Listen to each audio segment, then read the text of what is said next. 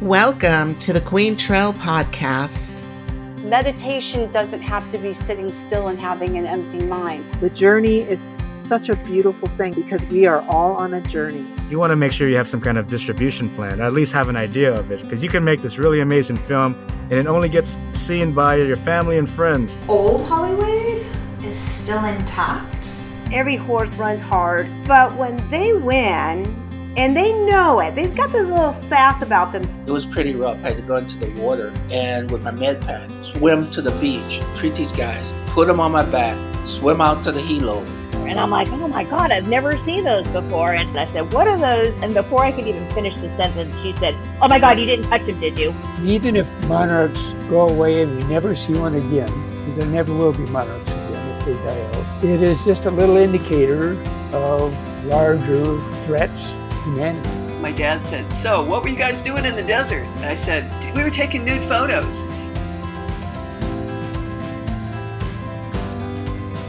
Hey everyone, I hope you had a great week since the last time that we got together. I'm going to go ahead and get right into today's episode, which is actually somewhat of a repeat.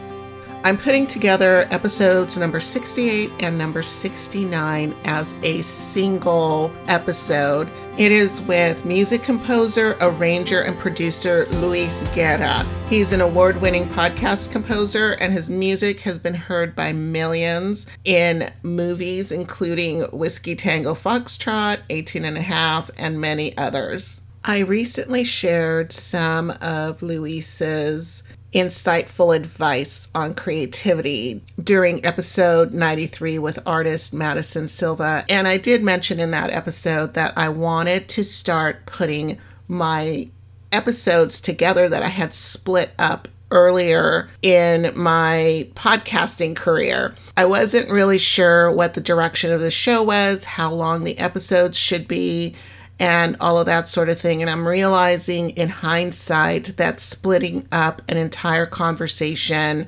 was a disservice to my guests. So I'm going to start a series that I want to call the whole shebang. And that's going to be all of these episodes that I split up. And there's, you know, probably about 10 of them, which I will over time turn into single episodes and post here, but it'll be the whole shebang series. And with my apologies to previous guests, I am super excited to begin to present those interviews in their entirety. So without further ado, please grab a cuppa and join Luis Guerra and me in this whole shebang in the company of friends. Talk. Enjoy my background is my family's from Costa Rica, so I always fall back on my Spanish pronunciation of what appears to me to be a Spanish name, although I'm sure that Luis could be from a variety of different backgrounds. Yeah. Well, um, are you recording me? I can't see anything being recorded into my track, so I just want to make sure before I respond to that because, you know, my wife, she has Costa Rican blood as well. Oh, really? Yes, I do see my little zigzags here. Okay, cool. Anyway, yeah, my wife, her mom was Costa Rican. She's now deceased, but so we actually have Costa Rican blood in my family now. And oh, um, oh, that's amazing. I'm on a Tico chat, like on WhatsApp. I rarely have time to respond, but they're always throwing jokes and sending pictures of these amazing places. I'm like, I just want to go live there, you know, I mean, travel there again. it's so beautiful. It's such a beautiful place and it's so diverse. I still have family there. My aunt was always telling me, you know, whenever you have a chance, come out. You can stay at my place. And I was sitting at work one day and I just, my daughter's name is Sophia. I texted her, Do you want to go to Costa Rica? I was just daydreaming. And she said, Yes. So wow. I. Who's going to say no, right? well, I guess some people like, I don't know, will I get robbed? I'm like, not in Costa Rica, most likely but anyway. we went and we had such a great time. You know, we of course went to the beaches, which Costa Rica yeah. is known about. We went to the rainforest, but we ended up in this little town called Zarcero. Mm. Which is kind of inland and it's mountainous and it's almost like this tropical Swiss community. Mm. and they're actually known for their cheeses and they have these little like mm. Swiss homes. You know, there's no snow, but there's definitely mountains and it was pretty cold while we were there.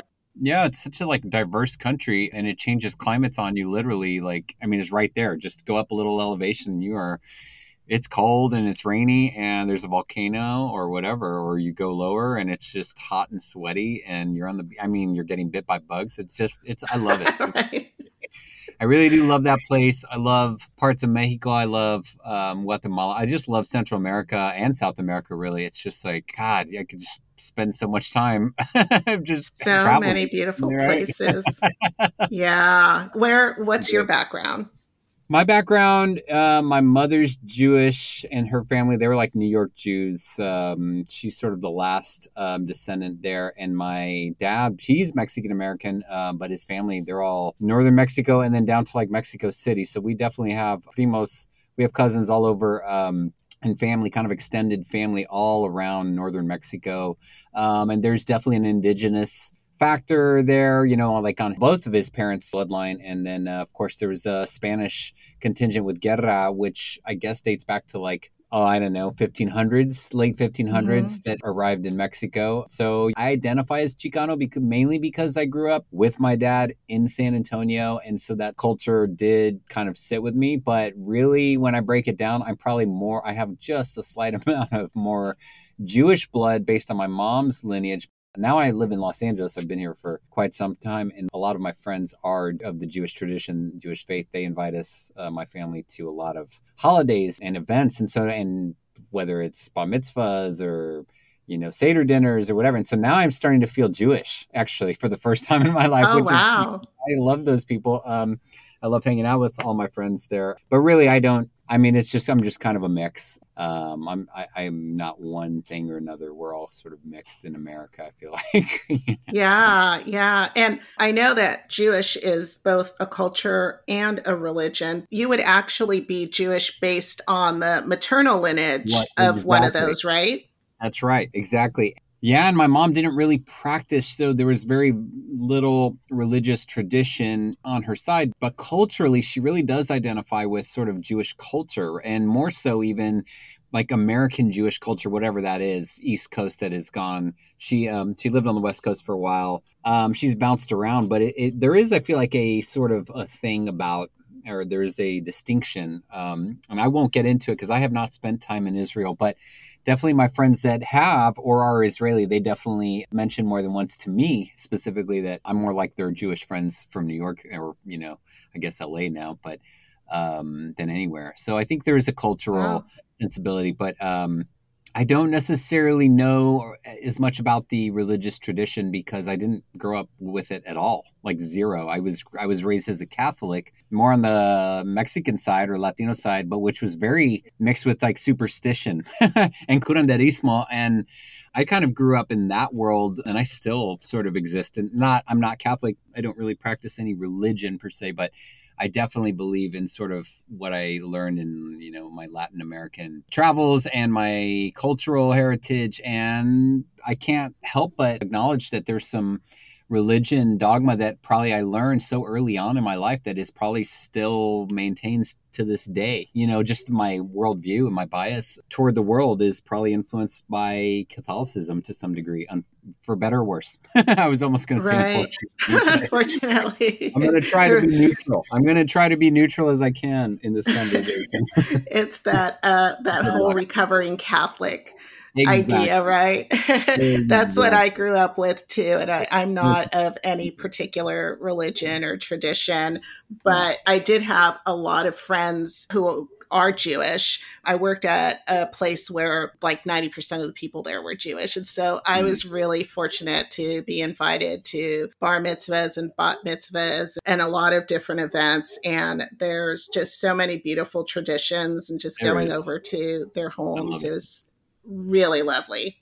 I love it, and I love all my friends, and they've really embraced my me and my family in in Los Angeles, which is just awesome. My daughter has a lot of friends of the Jewish faith. They're just some of my closest friends. They have become over the years, and they kind of accept our sort of I don't non traditional approach to living, and me as a creative person, and my daughter who's just like she's an awesome musician in her own right, and it's just really cool to find that like there's no judgment, there's no bias, there's no we don't really discuss politics or religion very often, but there's just a sort of warmth and acceptance that I did not feel very much growing up Catholic. I felt very there was a lot of judgment, there was a lot of bias, there was a lot of I'm not trying to like dish on the, uh, you know, Catholic religion because I mean, right. there's more acceptance. Um, and I do have friends that are Catholic that I love very much as well. Um, I'm just saying where I grew up was very much it was probably colonial in the sense it was still a holdover. There was still that mentality, and I think Catholicism did play a large part in how the Americas were settled. Um, and it was sort of ingrained, you know, and it was kind of taken like you guys just practice Catholicism, unless you are a colonizer, and then you could be like I don't know Methodist, Baptist,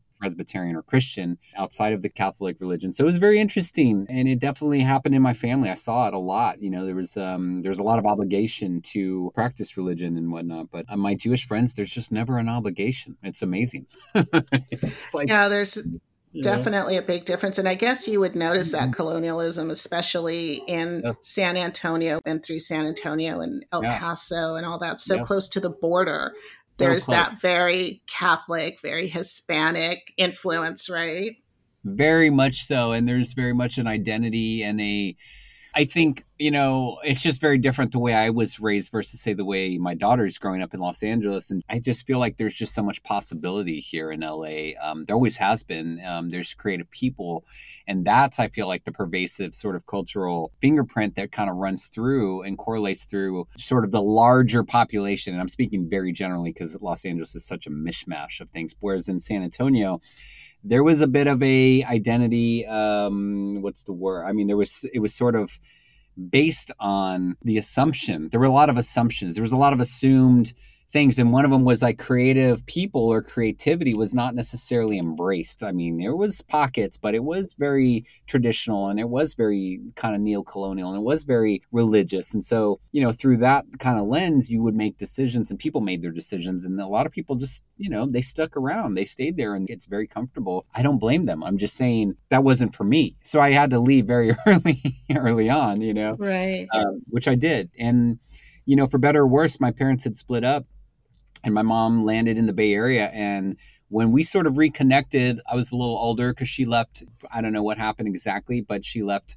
and she left four kids with my dad and he kind of he raised us for a while but eventually we reconnected with her and i started going to the bay area and that's when really like my sort of like music education and my love for music really sort of started to blossom and i started started to see like oh people could they were living this they were doing that and in texas South Texas specifically, I didn't know many people until I moved to Austin as a teenager, but I really didn't know people doing music. like I didn't even know that was a thing, you know what I mean? So that was interesting, but I knew a lot of people that were business or they were medicine or you know they were lawyers or they, you know, government, they had a career. That was the trajectory for them and, you know, cool, more power to them. like I mean, it's it's just very different. I, I don't know how I ended up with this worldview, but I sort of stayed in music and uh, I've eventually landed in a place where it's yes, there are people that it's possible to make a living doing music. I embrace it, you know, I embrace it, and I embrace creative people that think outside the box. You know? Were you drawn to music while you were still in San Antonio and just found that yeah, it wasn't going to yeah. be an avenue for you if you stayed there? Yeah, it was sort of like I think my dad just somehow caught wind or he knew. Like I think he played music when he was young. He played in like marching bands and stuff, but then he got drafted into Vietnam and he pursued medicine and he just pursued a much more formalized version of his life. But at one point he played clarinet, he played saxophone, and he knew about music. And I know my grandfather also was like he was like a music director briefly or like a band director for like high school. So he knew how to play piano and they sort of they knew the power of music somewhere in there. So my dad was very much like, look, kids, four of us, he's like, y'all are all going to learn how to play an instrument and read and write. So I actually was introduced to music very, very early on. That's like, fantastic. Probably like five or six, I started playing. Um, I remember like first drum lessons were, I couldn't have been older than seven. So I actually was like exposed very early on. There was guitars, there was a piano at the house, um, or eventually there was a piano and I have two older sisters and an older brother. They all went into music at some point. My two older sisters could play piano. Like I have an older sister that could just sit down and, you know, she could read and probably still can can to this day. Um, really paid attention during her lessons. I was a little more probably had ADHD, probably still have it to some extent. And I just kind of bounced around. I was like, oh, guitar, I'm going to play guitar. And then a couple weeks later, I'm like, I hate this. And I'm like, I'm going to go play piano.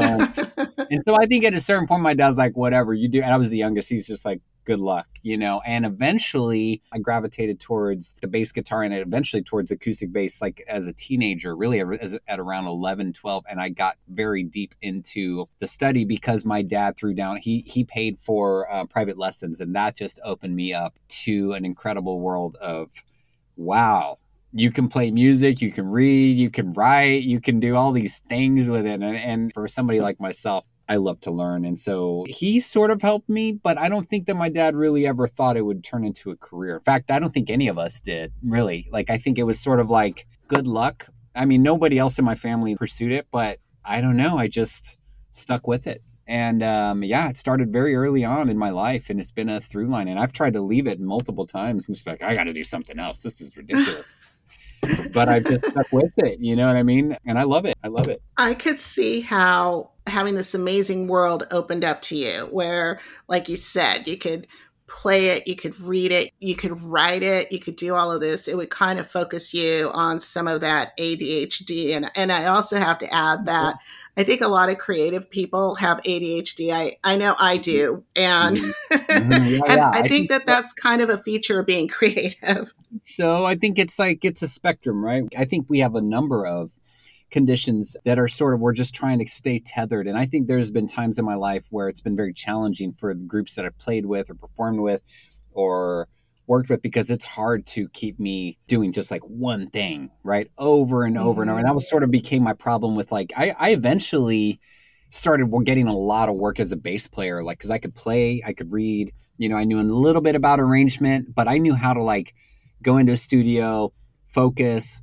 play the parts. I practiced my instruments all the time. So like I was I was really into that and it really did turn into a career for me early on and I didn't even I, I look back on that like I could only imagine how difficult I was to work with, you know, at that point uh, because I just was like, let's try this. Let's do that. You know, I'm like, let's I'm game but it wasn't my session. I was just like hired gun. And so I really didn't know what the hell I was doing, but I knew the technical sort of side of music, which I still, it's like I use it all the time. And I'm very grateful for that, you know, early on that exposure. I feel like a lot of music is sort of spoon fed to us now, like the way to learn it. You know, there's all these programs and apps, and it's just very different, you know. And I remember even later in my life, when I was in my 30s, I think, and I had a great orchestration arranging teacher from from uh, Cuba, from Cuba, who just would kick my ass over and over. And he would like literally ask me to show up without an instrument. I couldn't touch any of his instruments. It was all learning how to like read and write. Or it was like almost retraining my brain to write music with just a pencil and paper and a relative staff because I don't have perfect pitch it was pretty fascinating. I got to say, it's still, I think about that a lot because I, I employ that, but there's no way that would have happened if I didn't have the education early on that stuck with me. You know what I'm saying? Like, there's just no way. Like, I would have been like, um, I don't know. well, I don't know. you know, so to have that level of discipline all of a sudden kind of foisted yeah. on you. I mean, that, yeah. and that takes a lot of discipline within yourself to not touch anything. I'm sure that, you know, he was telling you, don't touch this or I'm not going to be training you any longer, but I don't know. I don't know what he was doing. Honestly, I remember leaving there a couple of times. I tell my daughter about it. I remember leaving those lessons. I'm in my 30s, right? Like I'm a grown person, adult, have a house, you know, all that, you know, responsible. I remember leaving there crying. Like I was just like, like I was broken from the interaction because you would just realize like how little you knew or I did, right? Like I was like, it was the wow. reflection of like, wow, I really don't know shit about music. You know what I mean? Like then there's that level and you're like, wow, you know, just in awe, but kind of shocked at the same time because it's just like it's so humbling, right? To real and that's what I feel like is so great about a creative discipline in your life, whether you do it professionally, amateur, just dabble, whatever. It's just so humbling if you allow for it to give you the constant reminder if you're open to that. If you think you know it well then you probably picked the wrong i think that's that applies to many careers but i know with music you don't. You know what i'm saying? Like it's just it's impossible. It's too deep. The ocean's too deep right? It's like you're not going to ever hit the bottom. You're just there's just no way you're going to ever touch the bottom. Like and not in a metaphorical like oh i'm gonna hit the bottom of, i'm just saying like there's just too much information. There's, there's too many directions. And so from somebody like me it really did start to tether me to some degree otherwise i don't know what i would be doing i would probably be an insane i, I don't know what i would be doing at this point i, I, I worry about that um, but it worked out you know and it's worked out and it continues to and there's also something about the heart connection that's not necessarily theoretical um, that I've learned over the years that I can't say that some of my teachers really exemplified. They really showed me that. They didn't ever talk to me about that, right? And I think that's a very strong, powerful part of this discussion. And you you learn that early on.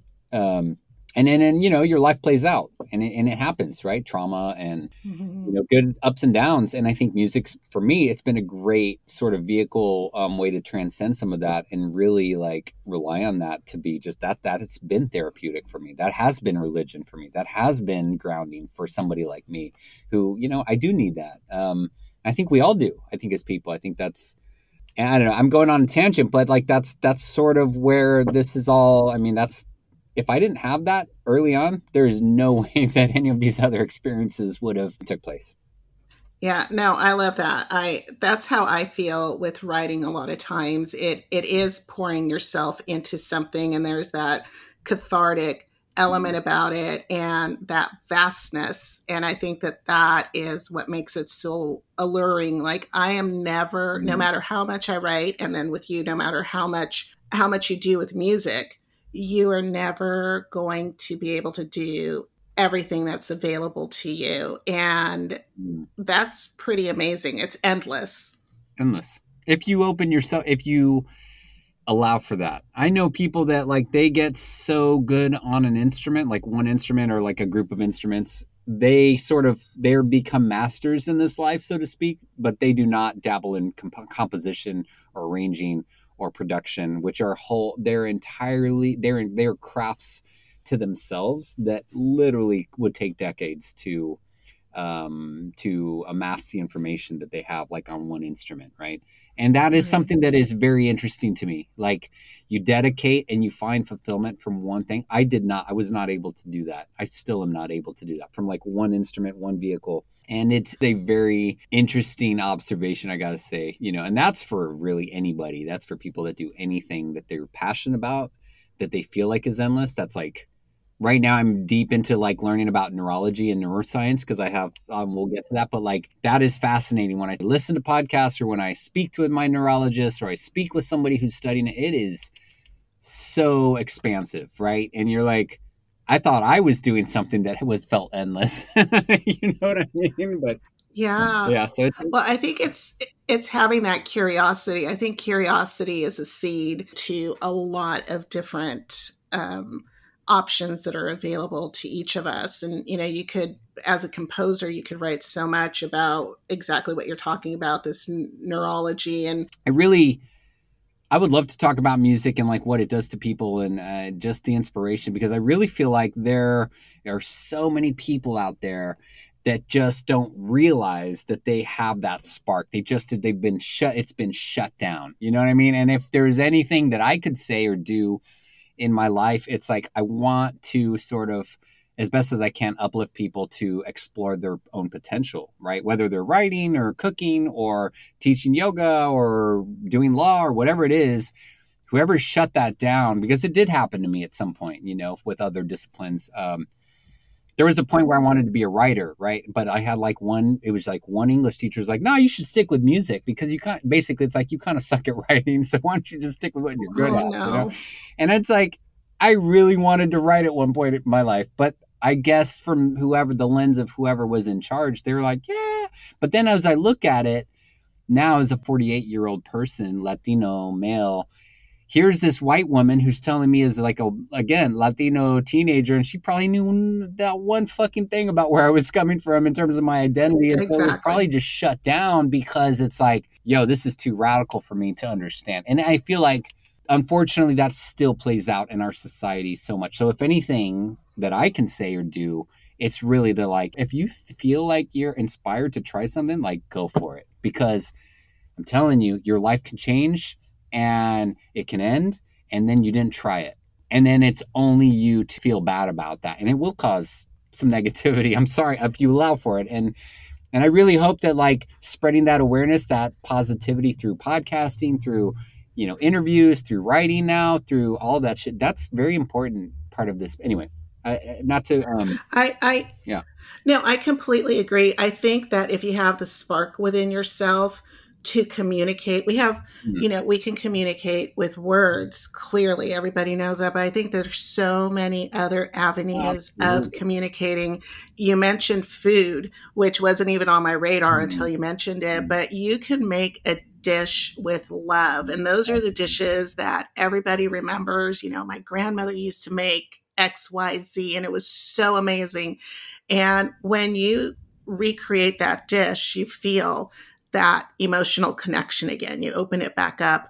And music definitely has that ability. Whenever I listen to music, I always feel like I'm listening to a foreign language Mhm. that I can't speak, but I can understand it. Mhm. And like you said, I think that that is true of any endeavor that anybody embarks on. You can do it with love and you should listen to your spark. You should listen to yourself. Mm-hmm. Don't let other people, you know, make you second guess your ability because you might not be at that place that you want to be, mm-hmm. whoever your that's right role model is that you really want to emulate. You might not be there yet but you will get there with practice and and then that makes those voices disappear eventually right? I think so, and I think it's like I think what you're alluding to is love. I'm sort of I'm sort of make drawing a parallel that I use very often, which is intention. Right? It's like intentional cooking. It's Mhm. like intentional composition. It's intentional embracing. It's intentional blah blah blah. And I- and I think about that a lot. Like our intention that we do. Like if I'm if I'm writing something, I'm really pissed off.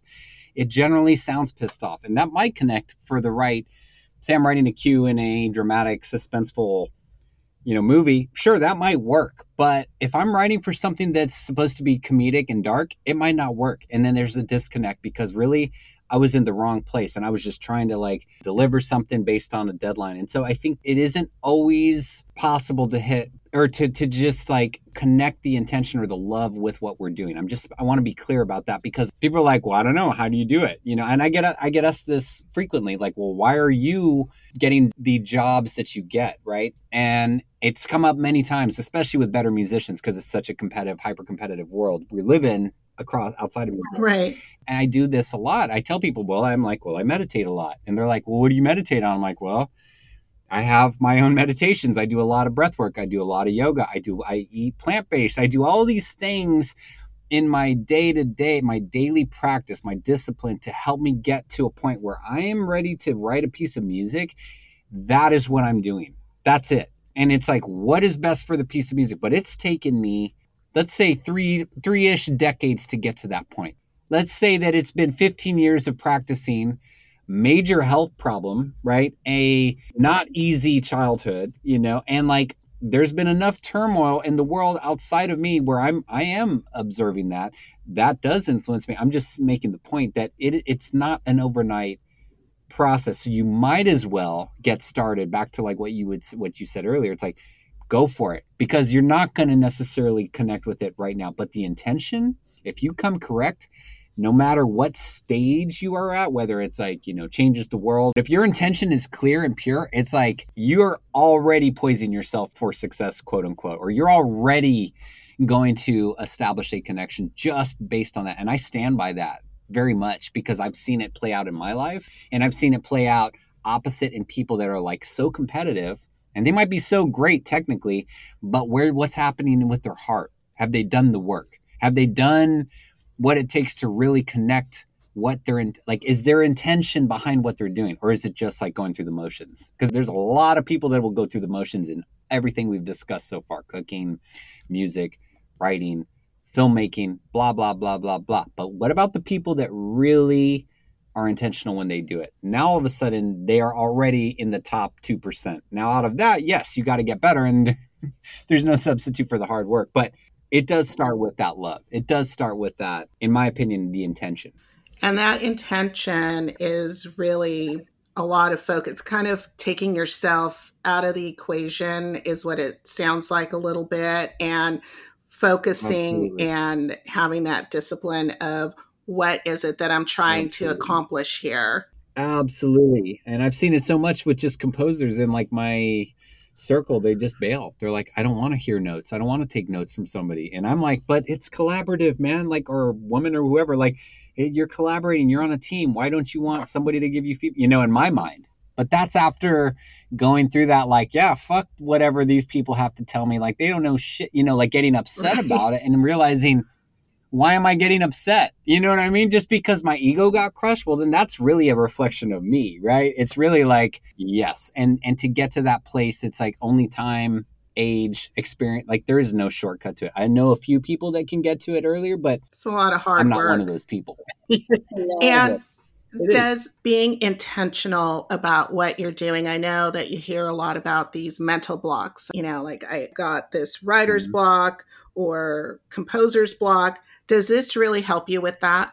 It does. I think, you know, definitely it doesn't hurt to set it up as a business and have deadlines and people like, hey, Luis, where's the blah, blah, blah? We asked you for on Tuesday and it's Thursday. You know, I mean, and it happens sometimes, but most of the time I'm like schedule or whatever. But I do, I take on a lot of things. I have a hard time saying no. But what I'm saying is that there is that aspect, but there's also the aspect of like, when I get stuck, for me, it's like time to go walk or time to go cook or clean or clean my house or I don't know, take a break and come back and look at it again and see if I can connect to that. Or it's time to like meditate. Really. Like a lot of times it's like I need to close my eyes. I need to meditate on something completely different. Maybe sometimes I'm meditating on the problem and trying to solve that and go into sort of this alpha state if I can, if I have the time, the bandwidth. It's like I really am trying to like, what is the musical problem I'm trying to solve? Because in my mind, everything can be solved. Everything is a sort of problem, but that doesn't necessarily mean that my headspace or what's happened to me that I'm in the right place. So, yes, I feel like the intention helps me kind of get over those hurdles, but it's not like it's not uh it's not a silver bullet. Let's Mhm. put it that way. There are other factors to play. If I'm having a really bad physical health day, it's like it's going to be impossible to do anything. Like I'm just it's disabled. I'm disabled, right, for that time period and that's just the reality. And that's sort of the reality of, you know, living with this condition that I've unfortunately had to realize, right? It's like, oh shit, it really can pull you out of the game and just sort of being like, well, okay, there's nothing I can do. It's out of my control. And all of my intention in my I can't think myself through I can't think around it. I can't think myself through it. I just have to kind of go through this and get to a place where hopefully I can solve the problem maybe a little more focused. Maybe I have the tools or maybe somebody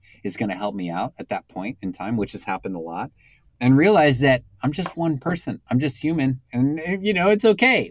I think intention and writer's block and composer's block and like all those things also have a companion, and that is compassion. Compassion for ourselves that we don't necessarily have to have all the answers when we're supposed to. Like it's okay. You know what I mean? And like shit really does happen and it's beyond our control and it's okay. Mhm. And I feel like a lot of people they don't realize that. They just feel pressure. I know I'm one that leans on the pressure and the and kind of the anxiety or the stress.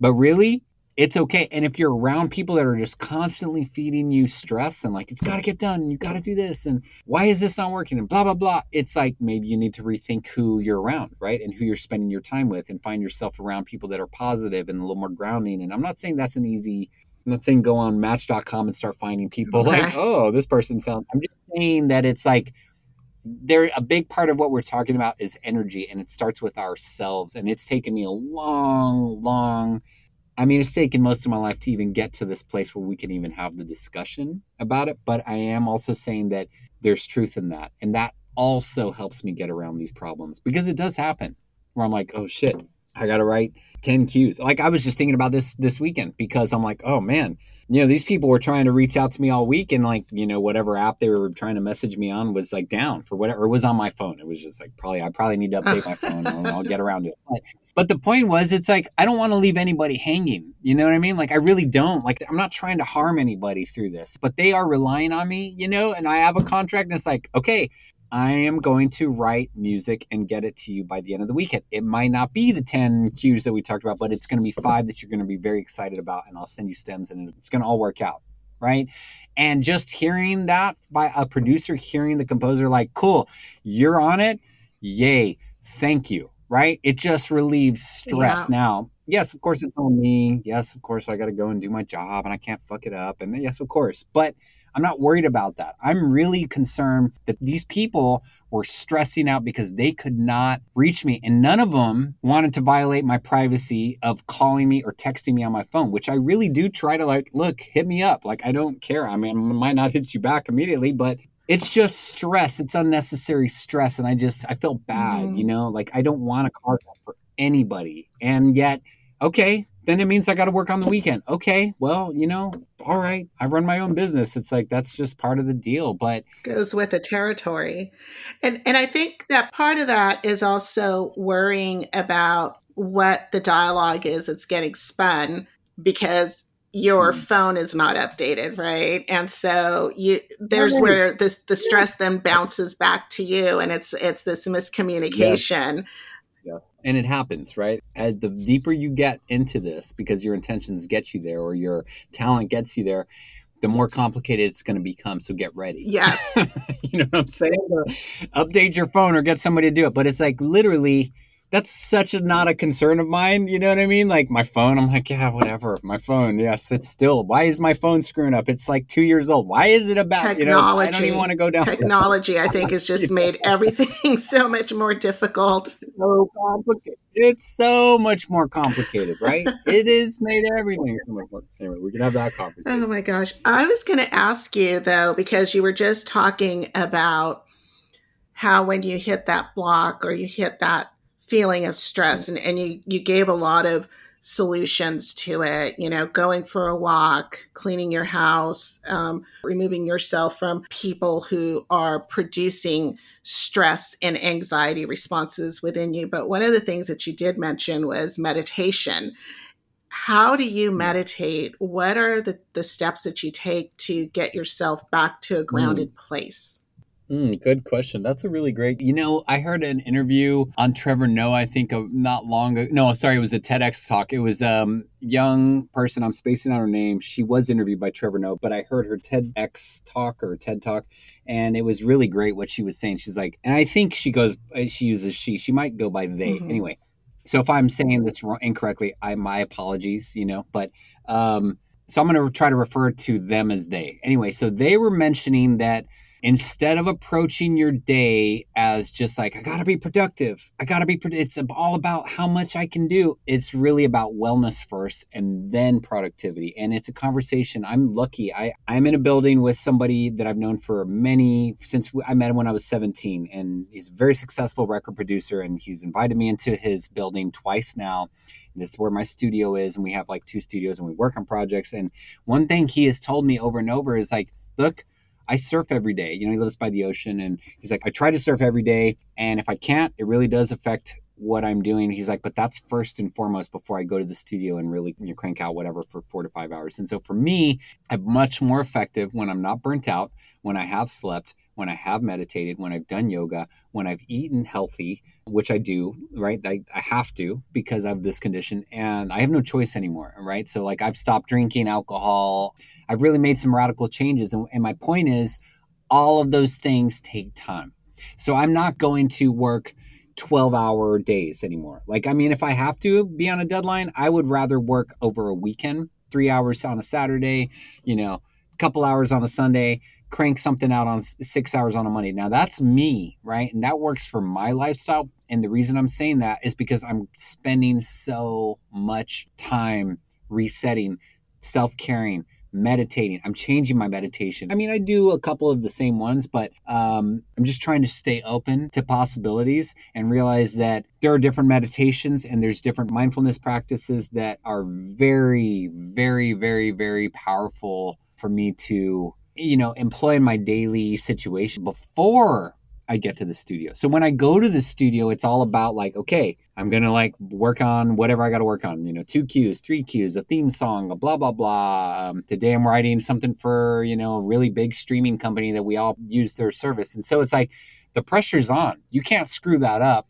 You know, Right. it's to the frame. Like, uh, you know, but the pressure is really not on because I've already gone through a meditation this morning about not feeling pressure and not really, they're just people, right? And it's just, it is a company. And yes, of course, they can squash me and they could blacklist me if they wanted to, if they somebody really had the time to do that, if I really messed this up. But at the end of the day, we all want the same thing, right? And it's sort of the realization and remembering that, like, really, nobody is out to get me. That's something that I learned very early on in my childhood that I thought everybody was out to get me. Right. And I ruminated on that and I ruminated, and we're talking years and years and years. And so, like, I really set up a negative loop that I'm still to this day trying to break. So, part of my meditation is just to be functional throughout my day, which is creative largely because I have structured my life around I've made this my job. And because I've made this my job, that means I get paid money for it, which means that there is this sort of I have a contract and people there's an expectation. So if I pull myself out of that all of a sudden because I just want to make something for my own self and like screw blah blah blah. I don't care what they need. Well, it's not necessarily going to play out very well. So for me, the meditation I mean, I guess I guess it changes, but it's very much about trying to get my mind to just focus on what has to happen right now or at this moment in time. Like right now, we're doing this podcast. Mm-hmm. When I hang up with you, it's like I am back to composing because I do have a de- I have multiple deadlines going and I feel the pressure, but I'm not going to succumb to the pressure and go freak out my wife and my 15 year old daughter because they're already feeling the stress that I have for something that is really affecting all of us, right? That we all have to deal with, and that is multiple sclerosis, which we can get to. But music to me is still positive. It's a gift. I'll deal with it. And meditation is the tool that sort of helps me. It's my guiding light. It sort of quiets my mind and lets me realize, like, okay, calm down, take a breath. Sit down when you're done with your call with the podcast. I wish I don't want to like cancel this, which I thought about. I was like, oh my oh, God, no. how am I going to like, you know, I'm freaking out. But it's like, no, we should have this conversation and I should learn how to do like it it's all for a reason. And so it's like allowing myself to realize that everything has its place and its time and, and again, intention, like putting my best intention, great. But I wouldn't have that prior to not meditating for years and doing yoga for years. I mean, like I've been doing yoga since my 20s on and off, and now I've been doing it for like the last six years, like every day, pretty much. That changes your neuroplasticity over as time goes. I wish I'd been meditating that long, but I kind of blew it off because I had problems with my own ego. Like, oh, I got this shit, man. I'm cool. I know what I'm doing. But no, really, you don't. And the universe is there sort of to like help guide you to solve some of these problems because there are going to be problems. There's going to be moments where you're like, I really don't know what to write. You know, for me, it's like I really don't know what to compose, and like they really want a John Williams sounding piece, and I'm not John mm-hmm. Williams. You know, I'm not gonna lie you know? And so it's like, but I'm going to do what I do, right? And if they don't like it, okay, uh, next. Like, I got to find those people that really support what I'm doing and they don't really talk to me about it because they trust me. And that's a huge other part that I would love to talk about. Through meditation, you start to find the energetic sources, if you're open to it, right? Of course, that really will allow for you to succeed. And I think as creative people, that is such an important part of this discussion is really building your team and really finding the people that they just trust you. And that trust for me came from like having to break down the layers of mistrust, right? The the rumination. And the only way I, I could access it, like me, Luis, it was through meditation, right? Now you can ask me specific meditations that I practice and I could tell you, but they really do change. They have changed over the years. And right now I'm doing meditations for health. So I'm doing a lot of like breath work, like Kundalini for me. And some people are like, well, I hate Kundalini. And those are the people that wear all white and they're like, you know, whatever, the rich people and whatever. And I'm like, okay, you can have that bias, but it's also But it's like, working for you. It's working very well. And it's like, it's not just that, but I understand there's a lot of bias. I know I'm a crazy person. And you could say, like, oh, that guy's like goes to Santa Monica and does sound healing. And you could take that approach and that bias. But the bottom line is that I'm actually reshaping the way my brain sort of operates and I'm still composing and I'm still slowing the progression of a neurodegenerative disease. So you tell me, does it work? Does it not work? I'm going to err on the side that it does work. Right. so I'm not going to stop as long as I can. And it sounds like the nice thing about meditation, what I'm getting out of it is, um, you know, listening to something that I can definitely connect with is that idea that every thing and everybody is out to get me. And I grew up with that too. And I know we don't really have the time today to get into it. So, you know, we'll have some conversation another time, I hope.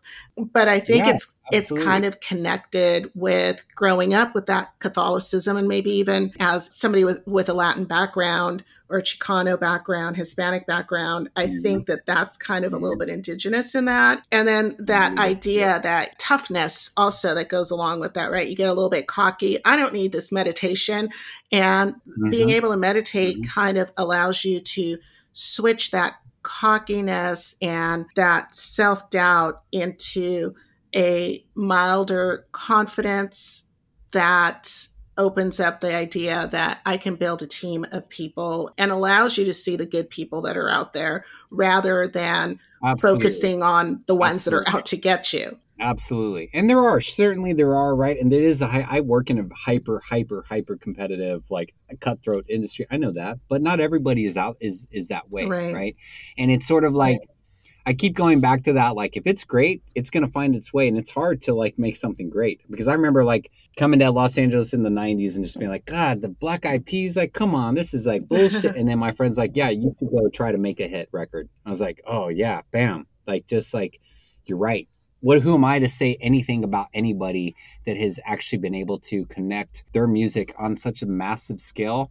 I have not. Well, I'm looking at it now. It's like maybe maybe I'm starting to get into that mm-hmm. place to some degree, but like I don't write hit records. I write theme music, I write background instrumental music, I write score, I write vibe, I write the mood. Now you strip that away, it's one thing. And yes, there are millions of people listening to my composition, millions and millions. Like I'm, I'm not going to downplay that, but the reality is like there is no way I would have been able to even begin to compose that when I was so biased and not humble and so cocky and so kind of angry and angsty. And I still am, don't get me wrong. I mean, that hasn't totally gone away, but meditation is one way to just be humble and be like, you're not going to win every job. You're just not going to knock it out of the park every time. And that's okay. And you just keep trying, you keep moving forward, and cool if you're okay with it. Because some people really don't I think at the end of the day, it's like some people really don't have an option to do something different. I feel like to some degree I've fallen into that category in terms of music. Like, yes, if I lost my limbs tomorrow, it would be very difficult. Yes, I might have to go get a different job because I'm not rich, Mhm. right? Um, I can't retire, but for now I can do this and it's it would be very difficult to transition into like a corporate 9 to 5. I just know that about myself, right? And so this sort of allows for me to do it. So I'm going to try to do that, but I really have to approach the relationship with music with love and compassion, or it's just going to humble me over and over. And I'm not going to, I'm just not going to do justice by it, right? And I'm only saying that now after years and years of trying to go through, starting from a place where, like, of like you said, like you know, you're cocky or you're arrogant, and I'm not going to pin that on Latino culture, on macho culture specifically, but yes, I definitely grew up around people that like they were mm-hmm. badass, they knew it, and they they emulated that. They reminded me of it, you know. And they downplayed like, when are you going to do something, you know, legit with your life, Luis? You know, I'd hear that from my uncles, not just one. I'd hear that throughout my, and I'm sure there was some bias. Eventually, my dad was probably like, he is chosen this. He's a fucking musician, right? Sissy boy. I mean, I'm saying this like this is the kind of stuff that I'm like, I have to leave this toxic environment because I really I'm not going to react very positively to this. So let's go be around people that are like, awesome. Well, I write music too. And we should hang out. And let's go have a beer or let's go eat. Let's go, let's hang out. Let's listen to records. It's like, oh, thank God. finding my your people, your right? tribe, right? it's that is finding your tribe and like look if you're open to it there are a lot of people out there in the world that they need people. They need ideas. They want ideas. They're open to it. But you have to be open to connecting with them or it's never going to happen it just won't And being aware, being aware that the environment that you're currently in is not feeding you on multiple essential levels and, you know, going out there like what's that saying, shine your weird light bright so the rest of the weirdos in the world can find you. You know, you kind of um, you kind of need to do that because I think that when you're in a place that you don't feel comfortable in, you do feel weird. And there's a lot of other people that are feeling like that too that are your tribe and are going to allow you to find that success and and really support you in building that success as well. Absolutely, and it's a conversation that happens quite. Often. You know, I have a 15 year old, you know, um, who identifies as a girl who lives West Side LA and goes to school in Santa Monica, and she's constantly doubting who she is, and it's like. look, you are who you are. You know, it's like getting to that place of acceptance. It takes a long time. And I remember like high school is difficult for people, like it was in middle school and all that. Like that's difficult, challenging time of like sort of like going through your own identity. I don't want to call it a crisis, but your own identity realization of who you are. It's like that doesn't really stop and it can be facilitated and, and helped when you start to find people that you do connect with. But that is a process and people do come in and out of your life and you kind of got to just like, you got to roll with it. And like, just because somebody's, they've shifted they don't like you as much when you're a teenager that doesn't mean that they're not going to come back around. That doesn't mean that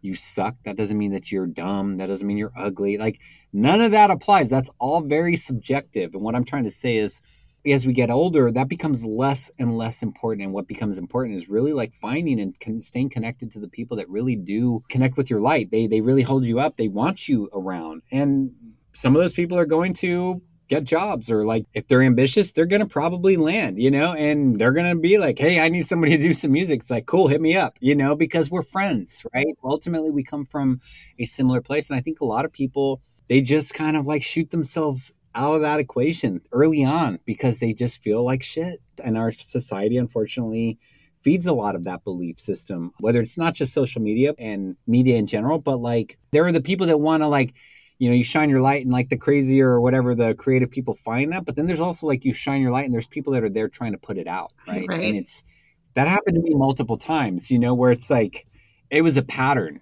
And how do you stop that? Well deal for me the only way was to like okay i just have to be better right? I just have to get my skills so good in a sense what society or whoever thinks it's good. Somebody with third party validation is real and it's like that was the only way i could figure this out. Mhm. you know like otherwise it's like i would have just forget i would have given up and i don't know what i would have done. But i don't think i would have been a really good insurance salesman. No offense to insurance sales people i'm just saying like i probably wouldn't i'm not one to like sell something. You know your talents. I'm- or You know what your skills are. yeah and it's like i think that that it would have been very easy at a certain point to just give up be like screw this. I don't need the pain and the suffering you know? But ultimately if you keep setting your intentions and you find the discipline you keep showing up and you keep working eventually eventually eventually eventually you're going to get better and people will start to respond and, and i mean better in the sense of like undeniable like hey that's pretty good cool and then at a certain point, something's going to connect, but it's getting yourself through that sort of dark, hazy, weird state. That is very challenging. I do feel like it starts very early on in life. Um, Oh yeah. it did for me, you know. Um, and I and I think that like religion has its place. It's like if you can connect with a community, great. But sometimes that community can be toxic as well. I'm just saying, like, if you can find like truth and like sincere people to really build your tribe or like find those people, don't forget that. That's almost more important than the actual people. It's just like, oh, connection, right? Oh, I connected with these people. The validation of that is like, that is life changing. That's what you're going to get out of it, right? I want to just mention your music can be heard on 18 and a half, which is a comedy Yeah. thriller about Yeah. those infamous 18 and a half minute gap in the Nixon Watergate scandal. And you wrote Brasilia Bella, Mhm. which is a bossa nova track that's in there that is just so rich and luscious. And it's just beautiful. Thank I you. love it. Yeah, you're welcome. I was listening to it like over and over for a bit Cool. there.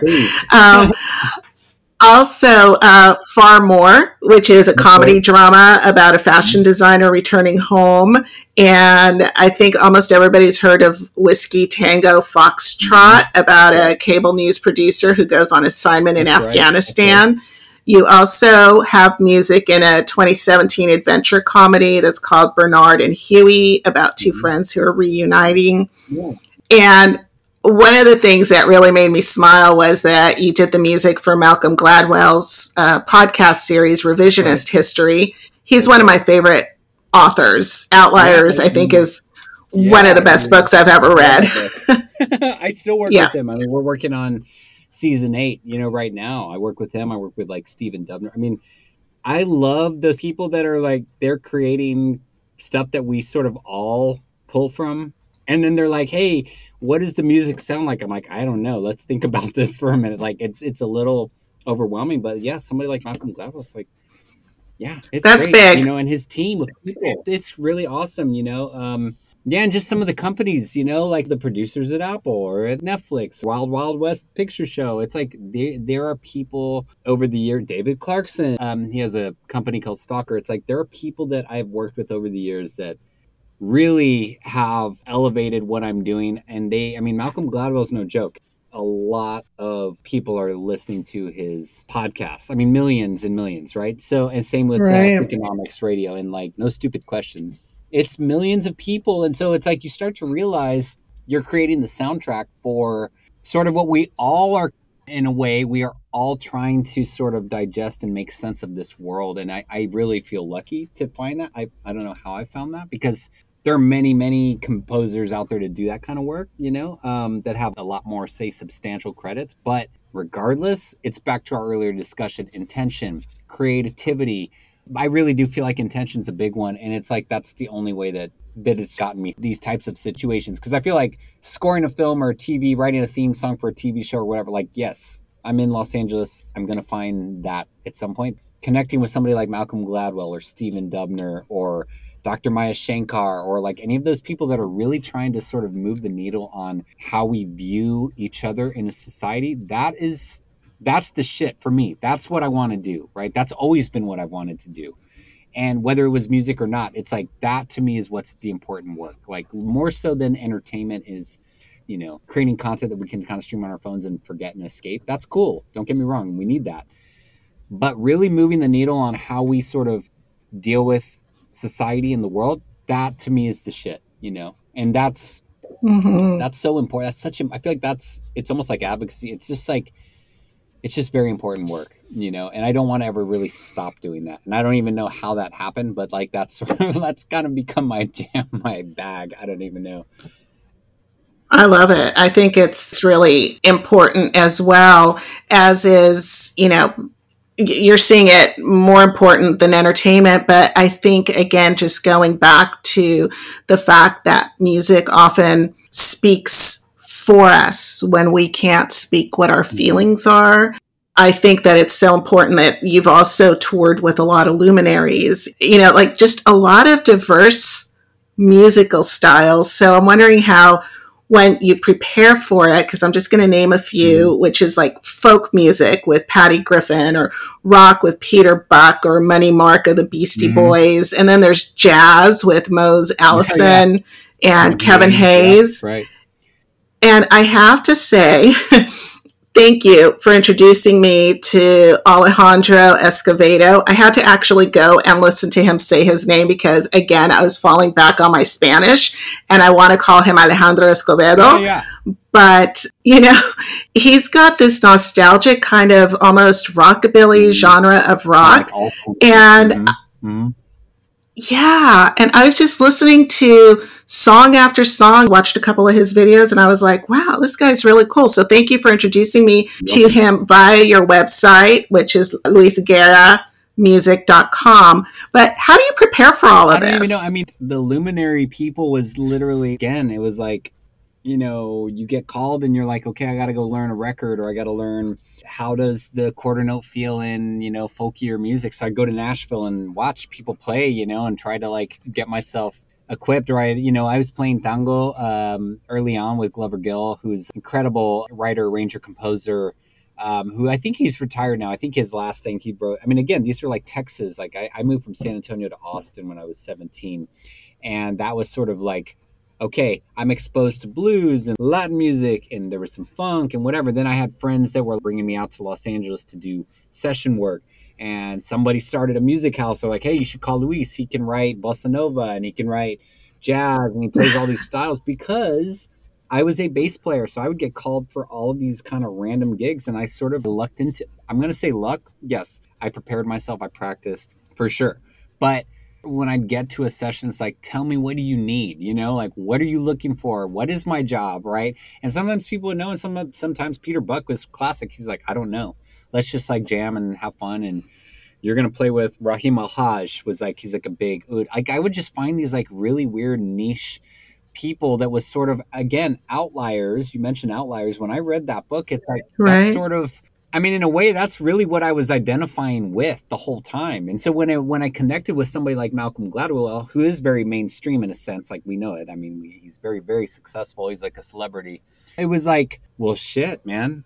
It's like I found my tribe, right? And not only Malcolm, but like Mia Lobel and Julia Barton and now Lee Mangetsu and like Jacob Smith and Jacob Weisberg and like all these people that really they are too, right? And it was something like I think there was something about the music that I was creating that sort of resonated across the board. It was like, there's our guy on the music, let's get him involved, right? And it was it just it clicked because I know they were looking for they'd gone through many, many composers' reels, right? And so it's sort of again back to that when you find the people, and that's what Patty Griffin was, that's what Alejandro at a certain point, Alejandro. I mean, this that was a very different time of my life was much younger. Mm-hmm. Um, and then 9-11 happened and I just like, I quit touring um, at that point. Then I started touring again. And then in my 30s, I had my daughter. And I was like, okay, I'm done touring. And then now later in my life, it's like, oh, well, shit, now I have MS. It's like, I'm not, the thought of touring would just, that just causes panic. So I'm going to stay home, which is great yeah. because now I have like a job you know, I have like banker's hours. My friends make fun of me, and my LA friends that are like editors or showrunners are like, I don't know any musicians that have banker's hours except you, Luis. And I'm like, it's true, right? Like, I kind of like keep so I can go home and hang out and relax. And like, when I was hanging out with on the road and doing tours and doing session work, I was of a completely different mindset. And I think just having sheer ability, talent, practice, that all kind of played in and so the preparation came from a lot of that like better learn a recording or let's write a chart. And i would just throw whatever i could to do it. And i didn't always keep those gigs like let's be clear. Like i mean you know i, I it wasn't that i would get fired per se like get the fuck out of here. It was more like I wouldn't get called back all the time, or I wouldn't necessarily do more recordings, or I was only the guy that, because again, you know, let's talk about there was this sort of typecasting like, well, he's Latino, so let's get him on the record where we're going to play boleros with Patty Griffin. Okay, cool. But, you know, as time mm-hmm. went, it's like I developed friendships with some of those musicians from Alejandro's band or from Patty. And it's like I still use those people as much as I can. I try to employ them as session musicians because they are really phenomenal musicians. They've become that's all they've done in this. And I'm not trying to in, minimize that. That's what they've focused on for so many years that they've truly become masters of their instrument. I'm not. Like I'm I'm okay at these instruments like bass and guitar and piano. Like I can play, I can hear some chords, I can play some stuff, I can pound stuff out, but really if I need a, a like a legit piano player, I'd want to hit up Kevin Hayes. And he might not even take the job because he's like, no, that guy was a complete genius virtuoso.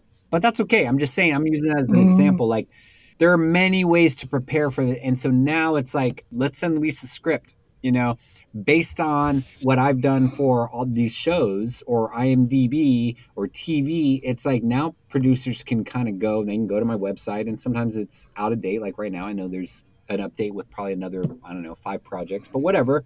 It's like there's enough there for people to get a sense of like, was this the sound we're looking for? Right? Is this what we're because that's sort of how I'm going to approach it through the lens of all those experiences from way back in the day for me that where I prepared and I studied music and I learned about folkloric styles and folk music and got schooled on the bandstand by Alejandro or got called a Sissy or whatever it was and still got through it and then got to this place where it was like, yeah, now I know a little bit about rock and roll and now I know a little bit about how to play with space between my notes and now I'm better intonation on my bass and like that is important. So when I go to compose, it's like those are all my influences that are feeding into what I'm doing as opposed to like I didn't grow up composing music or going to Western composition. Uh, I didn't go to Juilliard. I didn't even get accepted to a music school, right? So am I self taught? Yes, uh, to some degree, but like I learned a lot on the bandstand because that's how I paid my bills. I didn't have an option. You know what I'm saying? And so that sort of has now culminated into like, no, I really, really like writing and composing and arranging. Like I really I think about it. It it exists in my subconscious mind all the time. That's probably a good fit for me. As long as I can do this and show up, I am going to do this. you know what I'm saying? Yeah. And you put together compositions where you're playing every instrument. I mean, I saw a very short one oh, where you, you yeah, did yeah. a little, yeah. the raccoon, which I just thought was so cute. but, um, and, and really fun and innovative and creative and all of that, you know, but, um, how easy is it to move from one instrument to the next? And, you know, like, mm-hmm. how do you put a composition together? I think, like, I think what where it starts from is your strength, right? For what I'm trying to do, it does work. And again, the raccoon theme that became a full on composition. I'm sh- there will be another video, I imagine, but it's not necessarily just me performing. I'm sort of like the idea engine person. Like I'm like, this is what the raccoons, and sometimes it sticks, but I'm not the best, right? And I know really great musicians, so I can go be like, okay, go cut all the percussion and make it sound like a legit cha cha cha. I think that's what we were doing for the raccoon. The raccoon theme is is um we're going to hear that later on. We'll hear some version of that later on in the year when it comes out on a show I'm working on. So there's like a whole backstory to that that I can't disclose because I have an NDA. And okay, but the, to answer your question, it's like I'm trying to. My job is to try to get ideas onto paper or in my computer or whatever at my studio as quickly as possible. So it really does come down to the basic elements, right? Tempo, the rhythm. Is there rhythm? Is it going to be just completely arrhythmic or is it going to be something that's out of tempo? Um, okay, so that's one. Same thing with harmony. Am I going to do something atonal? Probably not. Most likely I'm going to do something with chords because that's sort of where I come from. And I do think that harmony is a important part. And then what's the melody? Or maybe I'll work backwards. Here's my melody, right? And I've already sung it onto my old school um, 2012 iPhone. Well, I guess it's old school now. There's like a voice memo that has that it's got the melody. Or maybe i written wrote it down on a sketch right? I have a sketchbook that i carry around that's got like staff paper and maybe i wrote down a melody right? Because back to that earlier work i did with my orchestration teacher who helped me do that right? And so there's a starting point. Now i got to fill in the harmony. Now i got to the rhythm. So what is that right? Ultimately it's like i don't know. What is that? Well ask yourself. Well let's see. Is it hooks? You know? Or is it a shaker? I don't have a shaker in here. Is it a you know is it a moog? Is it a beat that I'm going to put up play on my MPC, or is it like a drummer, right, or a percussionist and a bass? Is it going to be acoustic bass? Is it going to be electric bass? Is it going to be Moog? So again, it's like those elements I can cover pretty well to at least get the idea rolling, and then I can get a sketch or a demo, and sometimes that sketch becomes the final proof, right? That becomes accepted because the producers are like, we really love the raccoon theme that you came up with, Luis, and it's just like perfect for our show or whatever. And I'm like, great, because I literally thought about that for five minutes and was having fun, right? And it was a joke, right? It was sort of like my friend's like, have this camera, and he's like, let's film you doing, and he wants to show up all the time because I'm doing shit all the time, but I can't. I just, it's like I can't coordinate it and so it's like i mean yes come and come and film something but it's literally like what am i doing today? I'm doing something for valentine's for a streamer. I have three other cues to do for another show i'm working on where i don't have a lot of time to think about all of the elements. And so it's sort of like i work from a template that i or templates. Um so a template might be like exists. I i use pro tools a lot is my daw so I might have like already 25 instruments pulled up and 10 tracks where I can play. I just plug in my electric bass or a bass in the studio, and maybe my amp is already like amped up, and it, it is, and I can just like play some guitar chords and like boom.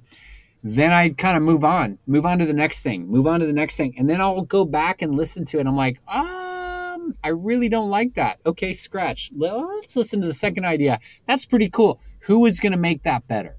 And who can I afford to like who really will make it better that I can afford to do it and is actually going to do the job. And that's sort of my process because a lot of times when you get into famous people and celebrities and they won't deliver, you know, because they're too busy and they have their own career. So I'm not going to hit up Peter Buck. You know what I mean? I'm not going to hit up, well, Mose Allison is dead. He probably would do it knowing that guy. He was crazy. But it's just like no you start to build again back to the tribe right? It's like who are the people that really will do it? Maybe i should bring in a producer slash mixer and let him or them or her get their people involved and do a different spin on the theme that i sort of mocked up based on whatever random shit that i imagined in the five minutes when i was thinking about literally about like for example raccoons. Like I don't know why, you know, and the story behind that is like, it's a funny episode and it's kind of like, I don't know. And it might work, you know, ultimately it's going to go back to the, the producers and they're going to be the ones that are cutting it in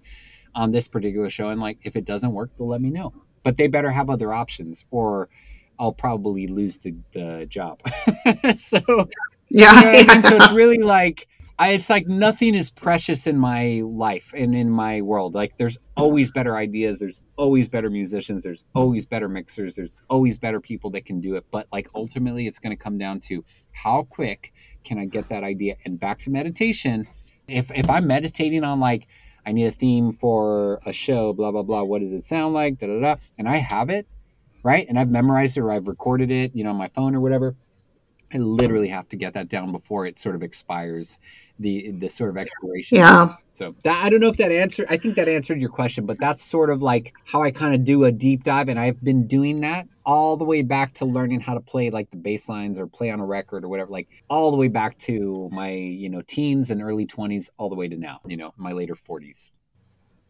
Yeah, that definitely answered my question. And I also get that I, you know, when you have an idea, you think, oh, this is such a strong idea. It's so concrete. I'm not going to forget. And 20 minutes later, you've forgotten. So I can see why you need to do it And in real time. Position specifically, I think it's very, very, very. I cannot stress the varies enough. How easy it is to fall in love with your ideas, and they're not. They're just ideas. And I'm only Oh. saying that because it's like when I've sold pieces of music to somebody who's like, we would just want to own the rights and like give us. That's it. Like I can't use that idea ever again. I cannot re-record it.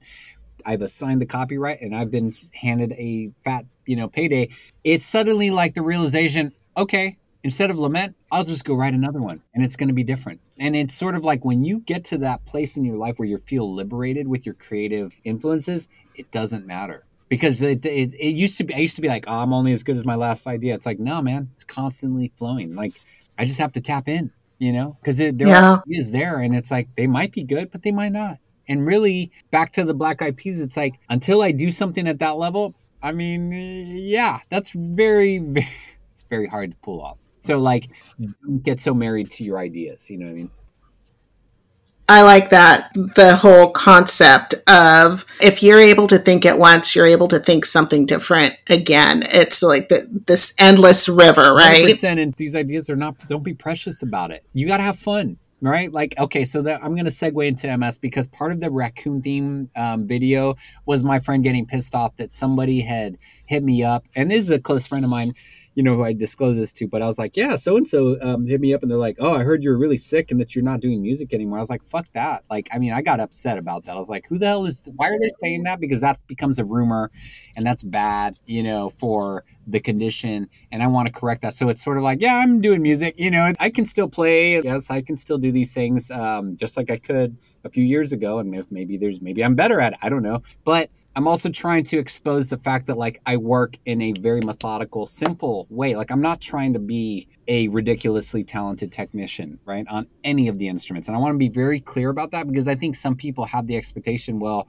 they knew me as a bass player and I could play bass. There was definitely a time, but I'm like, you want to hear a really good bass player? You should go watch my daughter. She's playing on these soundtracks now on multiple things I've had her on. She's been on, she was on 18 and a half. She just played on the, uh, a theme song for a show I just did for uh, Stitcher. Anyway, the point is, she's playing at a level that's so dialed into technical ability that I never had that, that it's like, no. And people are like, but that's your 15 year old daughter. I'm like, she's playing at the level of somebody in their 20s. She's clearly beating me on the bass, right? Which I did have a career.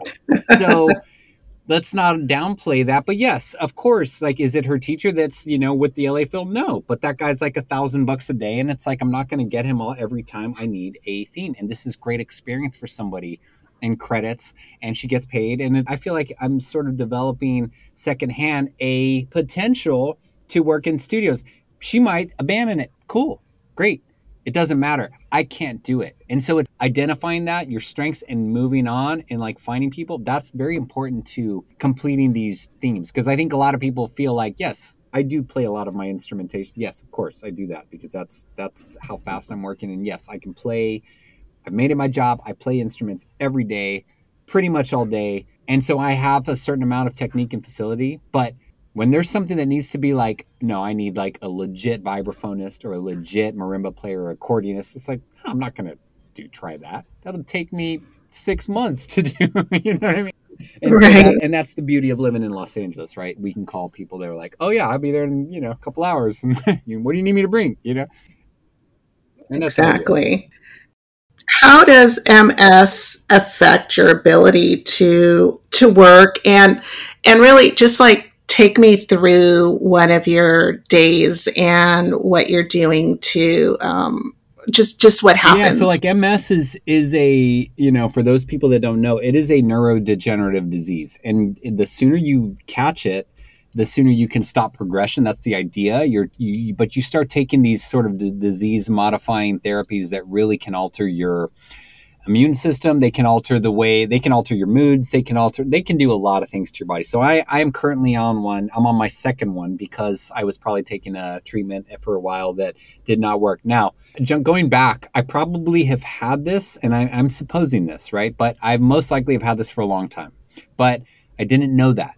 And i was having a lot of issues but i was sort of dealing with it holistically. Yoga some diet, a lot of exercise, not even meditation. I just wasn't, I was just like, ah, whatever, you know, blowing it off. At a certain point during COVID, things took a turn for the worse, or you know, they they got they got more severe, and it got to a point where I was like starting to like, I don't know what is up with my body. I need to go see somebody. And finally, and again, you know, this is the healthcare system that we are in or that I'm in, um, which is, I'm going to say very, it's great, but it's sort of broken. It's great in that like I meet with specialists that are incredible, but it is broken that it's very difficult to navigate. It's very slow.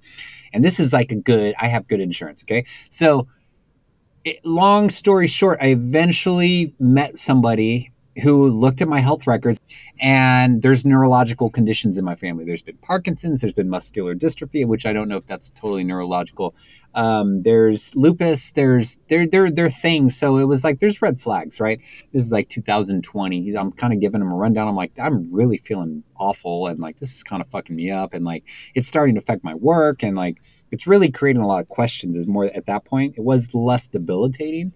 There was some debilitating stuff going on he's like, well, let's get you with a neurologist, you know, go get a consult and let them know what you're going through. And then they're going to take it from there. And I'm like, great idea. Let's do that. That took me six months to get to that point, right? Or whatever, eight months, you know, and like really getting to a point where I'm starting to kind of panic and I am doing my job and nobody knows that I, most people don't even know that I've been dealing with this, right? So eventually I got MRIs and the uh, diagnosis came in. And it's like, yeah, dude, you've got multiple sclerosis and you've got RRMS and you have little lesions in your brain and on your spinal cord. And yeah, it can affect all kinds of things, right? From mobility to cognitive function to we don't know about creative um, part, but it basically can uh, like affect parts of your brain, right? And your spinal cord. So like that plays out. And on a bad day, for me, what I'm going through right now is I'm dealing with um, neuropathy or like um, even more specific, like neurogenic pain, which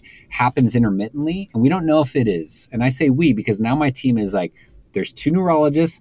There's a sort of non-traditional healer that deals with we do i do like light therapy and i do like physical therapy. And so there's that person. I go to a neuroacupuncturist in los angeles who's amazing. She's fantastic and she treats people with neurological disorders. I also consult with an ihp which who's also an md ihp is integrative health practitioner.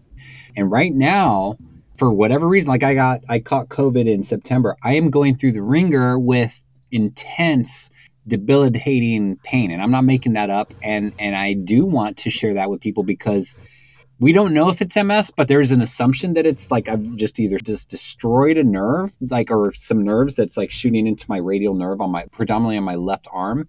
And what happens is i'll have these pain attacks that last let's say roughly an hour and it shuts everything down. There is no you don't even get near me because i become I'm very agitated. I've become a different person. There is no music. There's no texting. There's no emailing. There's no conversation. Like I'm right, clearly right now, I'm not even going through this. I take meds for that. I take a DMT.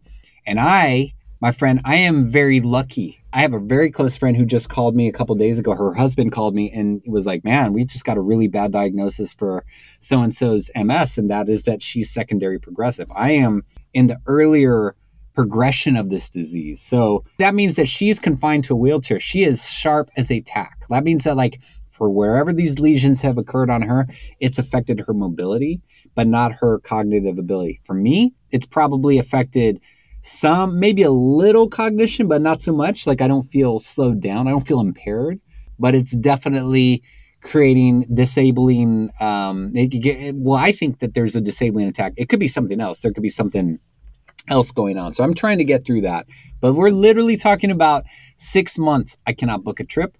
I'm lucky i have my studio down the street. I can walk but i can't ride my bike anymore because i'm afraid that i'm going to get an attack. I, I bike around los angeles and that's me. Like i'm still able to work. I'm still able to run my businesses and write and like communicate and have a relationship with my wife who's incredible who's also like been helping me and like caretaking. I've also become plant-based to lower inflammation. All of these things that i'm doing to try to be proactive are not working. And i want to be clear of that because i don't know if it's ms but it's like it's not just me. There's like eight people involved right now but you know my extended family my friends a couple of people in my music community you know? Um, a lot of people don't even know that i deal with this and I'm able to uh, still hit deadlines because it's like sometimes I you just don't sleep, right? And I don't know if that's MS or the drugs or what, but it's like that is my life now, and that is not going to go away. There is no cure for this. There is no change for this. All that I can do at this point is stop or slow the progression, which I think I'm doing. So far, we we know about that, and it's allowing for me to continue working. But it has radically altered my life. Like the thought of going on the road right now, no way there's no fucking way I would be caught on an airplane or on stage because what if you have an attack? You're like, you're literally, you're kneecapped. And it's, and that's me. That's just me. Like, that's not, that's not other people. They're like, they can't walk or they can't move their arms, but they can have a conversation. So, what I'm trying to say is like, it is a very mysterious condition. There's not that much known. There are treatments. It is, um, on one hand, it's very um, deflating, defeating, sad. But on the other hand, it's like, God, I feel so enlightened by this and so much more empathetic and compassionate toward other people. Like everybody's dealing with something, right? That's what I feel like. And I feel like I, my friends that are addicts, it's like I feel for them because I was probably had some sort of addiction that I was dealing with prior to this, which thank God I'm not anymore. And it's just it's really fascinating part of life. And it's like it does it absolutely fuels my music. But people are like, well, your, your music, some of your music's so dark and like it's so emotional. I'm like, yeah, come live, come spend a day with me in my shoes. And you probably better understand where I'm pulling some of this from. It's not just because I'm imagining like the blues or what, you know, like. You're living it. You know, I had um, just a slight connection to what you're talking about because I did a little bit of research. I don't really know a whole mm. lot about MS, but I know that I think those lesions are that's the right. myelin sheath right. where the damage is. And the myelin sheath is what protects your nerve endings. And my ears really mm-hmm. perk up when I hear that because I think I was about 34 years old mm-hmm. and I had shingles. And shingles destroys your myelin sheath. And if it goes untreated, you end up with this neuropathic pain that you're talking about. So I am so sorry that you're experiencing that because I know it's incredibly incapacitating. And I was, you know, like you said, I'm really, really lucky because I didn't get that post herpetic neuralgia that can happen with shingles. But it almost sounds like you get you ambushed by this disease. Like you don't know when it's going and it's, to and it, so the insecurity of all of that makes you realize that you you really have to focus on the moment. If I get into the future self mode, like, oh, I've got to do this and I'm going to go do that and then I'm going to travel, it just causes an extreme anxiety for me because it's like I'm li- I've been here in L- and I love Los Angeles and like I could think of worse places to be. don't get me wrong, but it's like I've been trapped here for six months. Right, I cannot leave until I figure out what is going on with like what's the next chapter of all of this you know. It's unfortunate that people have had to like encounter me when i'm going through a situation but that is the reality and i'm not alone. Like there are millions of people spread out in the world. There's millions of people undiagnosed with this. And, you know what? I'm going to just share this. It's like when my neurologist told me well the good news is i was like holy fuck. Are you i'm sorry i curse a lot but it's like are you kidding That's me? Okay. She's like, yeah, you don't have a tumor. We don't see any signs of you're gonna have a stroke or blockage, oh and you don't have ALS. I'm like, oh god, but what do I do have? She's like, well, you have MS, but don't worry. I'm like, what does that mean? I didn't even know what I was like. What does that mean? You know, what does that fucking mean? And the mystery of it and where it is, it is at, and being sort of subjected to healthcare. And I'm somebody that has insurance. I have resources. I have, I have access. I can only imagine what people are going, and I'm vocal about it. Like, I mean, ask me now, but I was not. I was like, oh my God, I can't tell anybody. I'm going to get fired and this is going to happen and that. I was like freaking out. And, but it's like, so what? Like, people should know, right? And people with MS, like, they should share that. And there should be support groups in my mind, right? And maybe call me an idealistic person, but it's like, I want to help people because what I'm dealing with, I hope that no one that you never have to go through it and no one in your extended family has to deal with it and nobody in my extended family has to deal with it because it is not it's not okay. And to be sort of panned and to like, well, we'll talk to you next week. It's like, so what am I supposed to do in the between now and next week? You know what I'm saying? Like you still have to get through the next six days. And Yeah. like the clock doesn't stop. The world doesn't stop turning. And I want to be really clear. Like I know very talented people with MS or lupus or really bad degenerative painful disorder or um, conditions. And like you know as time goes you're like i'm all right i can do this i can do that. But it's like no. Yeah i mean it's like you really have to be vigilant. So like back to that earlier part of our conversation it's like i'm spending a lot of my days doing this. And i feel like even though like every podcast invite that i get I'm trying to take it because i want to use it as an opportunity to at least message because I have friends that are really going through a hard time, you know, or colleagues in the MS world that they don't have funds to pay for drugs, right? And the drugs are really expensive. And insurance companies are ruthless, right? They are It's like, so unfair. No, tell us, prove us, prove to us that you're sicker than you are. I'm like, you want to come and live in my shoes? Like, I'm like, who made that decision, right?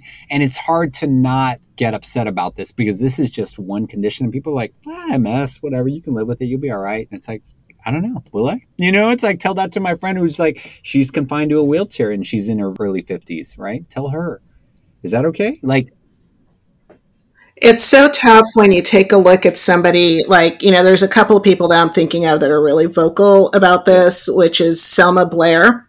I'm a huge Hellboy fan and I love what she's doing. It's so hard to watch, but she's just such a survivor and just such a strong person and really trying to educate everybody about MS. And then also Christina Applegate. And I am incredibly grateful to you that you're talking about this because I think a lot of people don't understand it. They don't perhaps realize, you know, like I said, I mm-hmm. didn't know a lot about MS.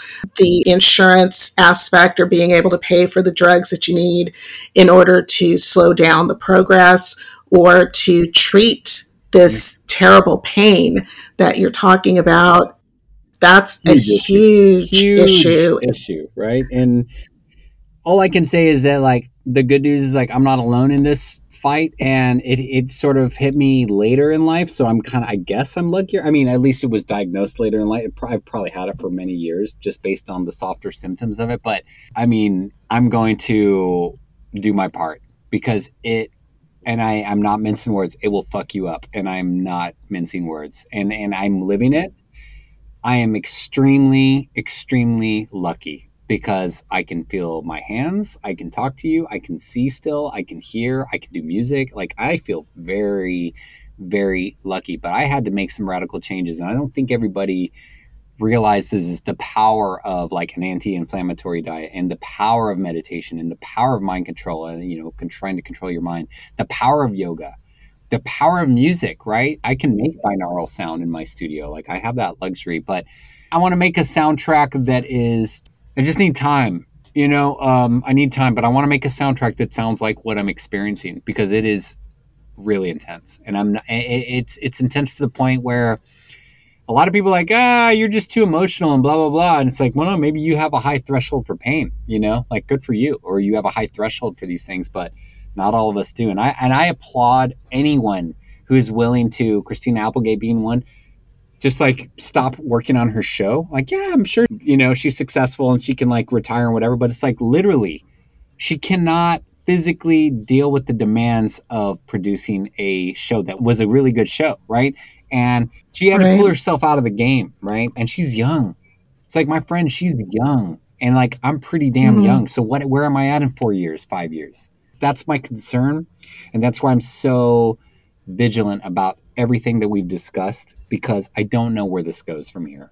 And I'm not going to go into future minder. That's going to just stress me out. So luckily today it's awesome. There's been zero attacks, but I had four in the last two days and it literally kneecapped me. And it's like, I still have deadlines and that's fine because I can still do it. But I want to be clear that this is like not going away for us, people that have this condition. And we all want to like be creative and do our jobs, but that doesn't necessarily mean you get to do it. And so, like, I got to be all right with that. If it changes, then all right. Well, I don't know. Uh, I don't know. I don't even know what what what comes next. But here we are, you know. And at least we're talking about it. Yeah, I just think it's impressive and heroic that you're able to work around these limitations and bring this kind of attention to a very limiting disorder. I um, I'm sorry I that you're going through you this. being willing to have me talk about it, and I'm very grateful for the opportunity to speak about it. Um, and and really, I want to leave it on a positive note, and that is the little bit of research and the people that I'm kind of in, you know, following around this subject really do feel like that we are very close to a breakthrough to reducing um, or to finding a cure for MS. But that does not reverse the damage done. And that's the unfortunate part about this because you're you're right. It's like the myelin sheaths are like once they go there's nobody is like regenerating them right? I mean, we're not yet. So i really do feel like in the next five to ten years we're going to find something. There, there'll be a cure or there'll be something where it's like it's you're just managing it. Like you're just you just make sure you take your meds you know whatever it is. But until we get to that point we're not there yet. And there's a lot of risk around some of these drugs from being immunocompromised to more damage to more neurological damage to other issues, mood disorders and whatnot. And so I, I think we'll proceed lightly or um, cautiously, not lightly. We'll proceed cautiously, but luckily there are some really, really incredible minds trying to solve this problem. And it's it's kind of a beautiful community, I gotta say. Like, I mean, just some of the people I've met through this, it's just I'm just so inspired by what they're doing. They go before Congress, they're like, I don't have money for my drugs. You need to change something. It's like, how are you going to deny those people that? You know, and talk about like strong people. It's pretty rad, I got to say. So, I mean, it's it's just part of the tribe, but yeah, until we meet again, who knows where it goes. But like I said, I just don't want to go there and luckily I can still write music right now. I'm going to. like that keep me in the game as long as possible. yeah. Definitely. I'm so glad that uh, you're able to do that. And um, I know I had another question and I just, I didn't write it down. See what happens? I didn't write it down. but what I wanted to do is if people want to see what you're up to, Yeah. reach out to you, how can they question. find you? I would say like yeah, www.luisguerramusic.com. You'll always find me. I try to answer every inquiry or content. There's a form on there. You can hit me up there. You can send me an email, luisguerramusic at gmail.com. That's spelled L U I S G U E R R A music at gmail.com. I'm pretty reachable. That's like a really good way you could follow me. I don't post a lot on social media. I'm trying to, and my friend is like, oh, I gotta start helping you. But um, you can follow me on Instagram. I can't even remember what the handle is. I think it's at Luis Guerra Music, if I'm not mistaken. I want to say that I'm trying to use the same handle. I don't have a ton of followers. I don't post a lot, but I'm on Spotify. I'm out there. Like, I mean, you know, there's a really great web person that helps me out. And so, like, they've really tried to, like, put me out there. And I get mentions, you know, from, like, Gladwell or Stephen Dubner, or, you know, or Dan Mirvish. Like, hmm, I have some friends that, like, they're out there, like, constantly posting stuff. And so you'll hear about me. It's interesting. It's like, I keep running into, like, shows that are using my music or they've licensed something. And it's like, little by little, I'm getting my work out there, you know, and I think over time it'll be easier. I'm hoping that the sort of MS thing doesn't shadow what I'm doing, but I also hope that it sort of amplifies to some extent because there aren't a lot of musical people that have come out with that. I know there are some, but I do want to represent if I can and, and help people out. And I think people with disabilities in general are completely underrepresented. So hit me up on any of those platforms or my email or website and we'll get the conversation going. and I'll put up Um, links. Yeah, I mean, you found me through um, a mutual friend. I, I think I'm not, I'm not that hard to find. But yes, sometimes I'm just so busy I don't get back to people immediately. But I'm I'm around, you know, and uh, I love working with people. Like, I mean, if there's a cool project, pitch it to me. Like, let's go, you know, like why not, you know? But if you, I mean, a lot of people are like, oh, they don't want to approach me because of this or that. I'm like, just send me an email. I don't care. Like, you know, who am I? You know, I'm just a person. So um, I, I, really do love working and collaborating with people. You know, I, I'm trying to find something that's for projects that are cool and inspiring, you know. It's so great listening to that episode in its entirety. You know, this is one of those conversations that I regularly return to, and it's because there's so much meaningful observation and nuggets of wisdom in Luis's perspective of life and despite the heaviness of the obligations of work and trying to navigate all of the aspects of life with such a challenging illness like MS, Luis manages to present it in an uplifting and warm manner. And I'm just so grateful to Luis for his open generosity and sharing what he goes through while dealing with MS. I am with every fiber of my being hoping for a cure for MS. And I hope that you go and visit his websites, listen to his music. I have links in the show notes. So please check them out. Also, please keep sending in your questions and comments. I read all of them and if you have a fun, amazing, or inspiring story to share, drop me a line. I'd love to hear it. The world needs more amazing stories. Please also take a moment to rate this episode because your ratings really do help move this podcast closer to the top of searches so that my friends and I can reach more people. I'm looking forward to sharing more upcoming In the Company of Friends talks with you. So be sure to follow me on the socials and the dot com, all at the Quaintrelle Podcast. That's T H E Q U A I N T R E L L E Podcast. I am Sil Annan, the Quaintrelle, and until next time, I wish you passion, adventure, courage, health, elegance, and beauty.